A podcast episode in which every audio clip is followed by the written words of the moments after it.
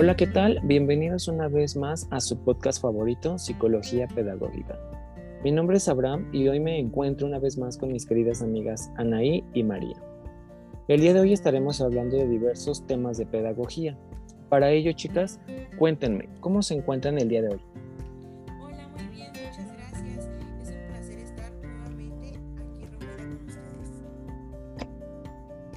Hola, ¿qué tal? De igual manera es un placer estar aquí de nuevo con ustedes. Me da mucho gusto que te encuentres bien. De igual manera estoy muy bien.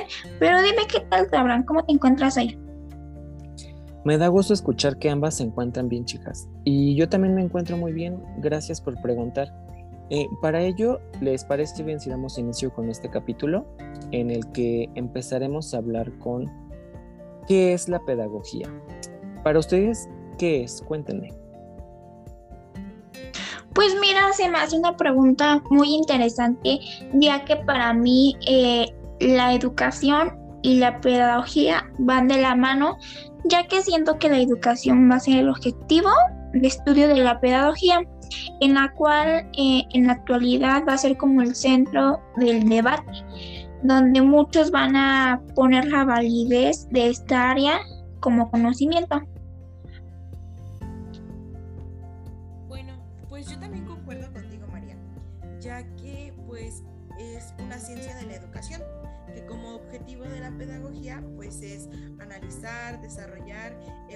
Pues procesos de enseñanza para saber eh, cómo se adquieren nuevos aprendizajes y también pues eh, pretender mejorar la realidad educativa más que nada en el ámbito familiar, escolar, social y laboral. Bueno, y yo también entiendo por pedagogía que pues es una ciencia que ayuda a tener pues diferentes formas o maneras de poder enseñarle a una persona. Por ejemplo, chicas, ¿ustedes sabían que la palabra pedagogía viene del griego antiguo y quería decir literalmente guía del niño? No, la verdad es que no sabía nada de eso, pero me suena un dato muy interesante, ya que me dices esto, me deja eh, en concluir en algo que creo que en la actualidad no muchos saben que la pedagogía va a ser la, como, va a ser la encargada de establecer las formas más idóneas, como lo dijo Anaí, para poder así lograr una educación que pueda alcanzar el objetivo, pero al mismo tiempo que fije unas líneas de pensamiento que puedan evaluar el resultado de esto. Por ejemplo, igual la puede estudiar, la puede analizar, puedes poner de forma breve para después replantear y cuestionar eh, nuevamente la forma de trabajo y los objetivos planteados de este proceso educativo.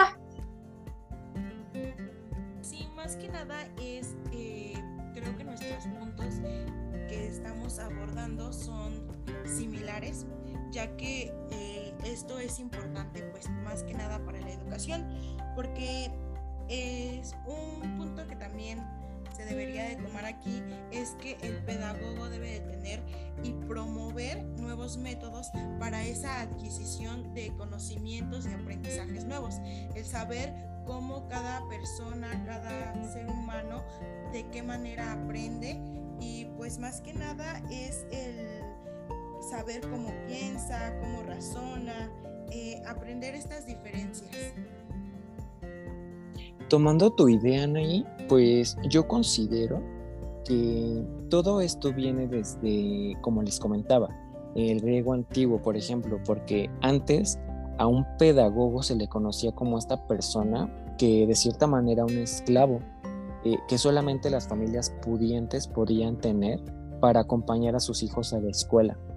Relacionando un poco eh, el término de educación con la pedagogía, pues considero que van de la mano también, porque es un proceso, por ejemplo, la educación eh, es un proceso continuo en el que se refiere al individuo y a grupos o sociedad en conjunto, en la que la educación pues determina por un contexto histórico en donde es importante también saber cómo y dónde se estaría reflejando todo este eh, acontecimiento y ya sea en, un, en cuestión privada o público, familiar o social, o de forma eh, informal o formal?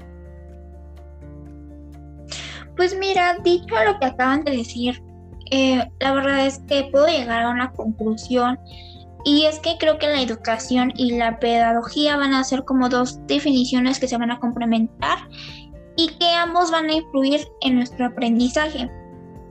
Creo que la educación va a ser un proceso más allá de aprendizaje de nosotros como individuos y la pedagogía va a ser el área del conocimiento que se va a encargar más de lograr los métodos para que nosotros como individuos podamos aprender de forma más eficiente y eficaz eh, y poder tener una relación de estas dos áreas que forman una base sólida de, de la sociedad.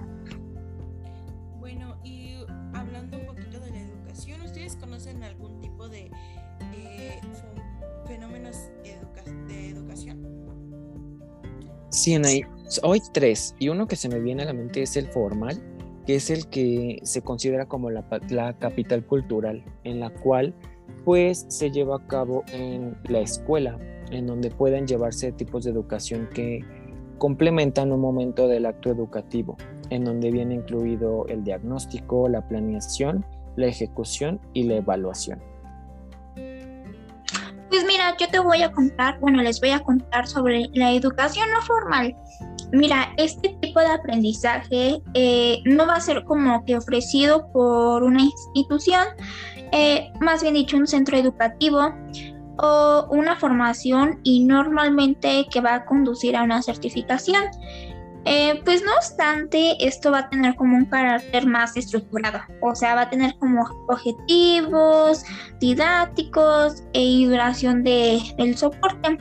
Este aprendizaje más bien dicho no formal eh, va a ser como que la interacción de la perspectiva del alumno. Por ejemplo, para que quede más claro, un ejemplo claro de esto serían los cursos que tomamos.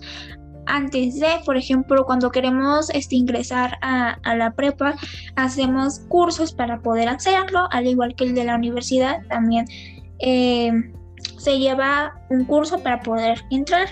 Es lo que no se da en una institución, que es la escuela.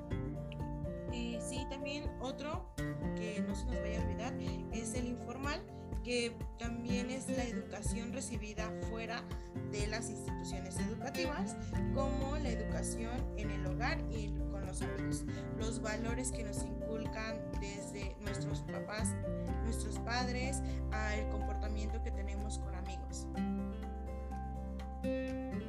Exacto. Y bueno, ya teniendo en cuenta estos fenómenos eh, de, la educación y demás, ¿ustedes saben qué otros eh, tipos de, educación existen? Que crees que está la instrucción, que este va a ser como la, acción de instruir, como lo dice su nombre, ya sea igual de enseñar, adoctrinar, más, más que nada eh, comunicar conocimientos y dar a conocer el estado de algo. Más bien dicho, es lo que se va a dar en la forma formal, ya sea que siempre va a llevar una planeación. Eh, un, ejemplo de esto, para que quede más claro, puede ser cuando vamos a hacer nuestro examen de manejo.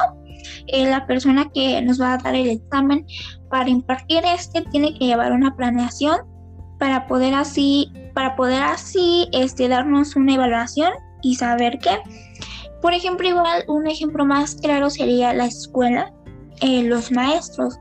Los maestros o la persona encargada de, enseñar eh, tiene que tener una planeación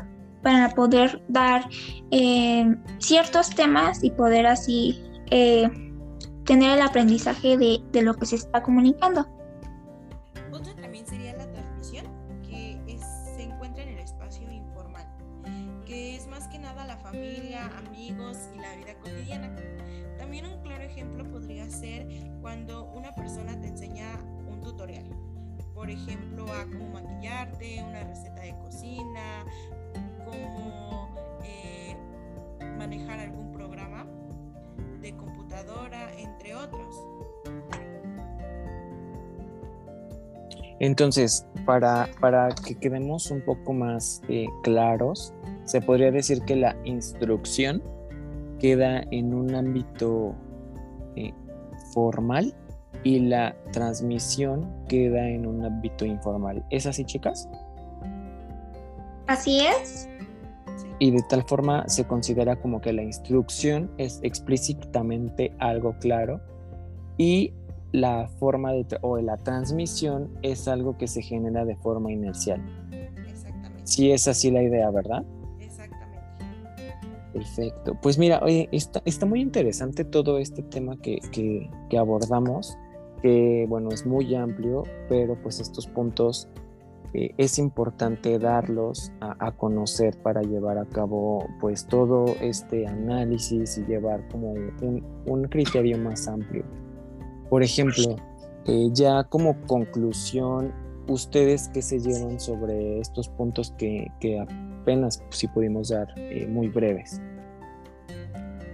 Pues yo desde mi punto de vista, la verdad, siento que la pedagogía va a ser eh, la encargada de dar las herramientas a la educación para poder que los alumnos tengan un mejor aprendizaje por medio de, de los maestros.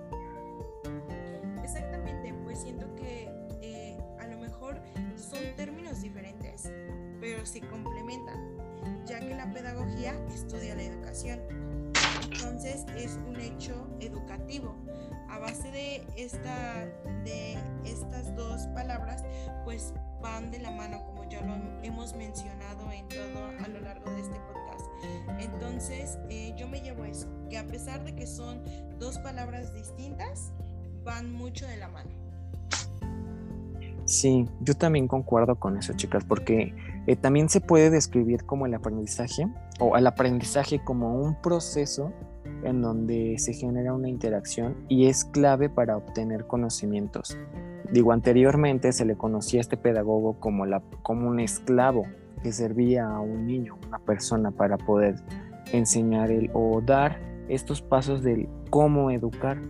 Pero digo, qué bueno que cambiaron los tiempos y que hoy en día un pedagogo es más que ese, ese concepto que antes se tenía de él y el rol que ejercía ante la sociedad. Y pues es importante y reconocer todo labor que lleva eh, o tiene a cargo este pedagogo y la importancia que tiene ante una institución educativa o como lo comentamos, que en lo informal o en lo formal, la forma en la que una persona puede aprender. Entonces, no sé si ustedes quieran aportar algo más, algo por último que quieran eh, comentar en este podcast. Pues creo que por punto final puedo decir que eh, la interacción de docente a discente es fundamental y que qué bueno que eh, los nuevos maestros impliquen nuevas herramientas y nuevas estrategias para que eh, el discente pueda tener un mejor aprendizaje significativo y que esto se quede a largo plazo.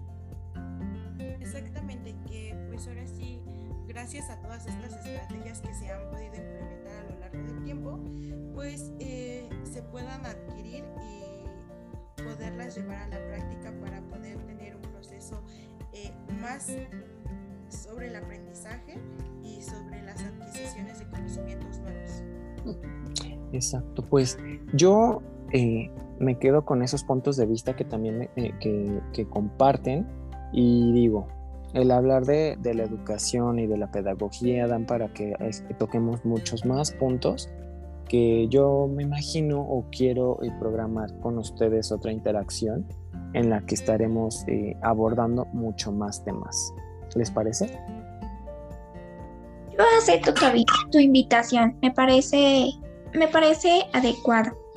Aquí nos estaremos reuniendo nuevamente para estar tocando estos temas que también son muy importantes. Perfecto, chicas. Pues no me queda más que agradecerles por, este, por esta ocasión, el tiempo que, que brindaron a este espacio. Y bueno, pues ya nos estaremos viendo en otra ocasión. Bien, eh, por favor, eh, pues les agradezco y les reitero mi nombre. Yo soy Abraham yo soy María. Yo Anaí. Y muchas gracias y, por escucharnos. Muchas gracias a ustedes, chicas, y nos estaremos escuchando en otra ocasión. Que estén muy bien. Bye. Y gracias a ustedes por escucharnos. Hasta luego.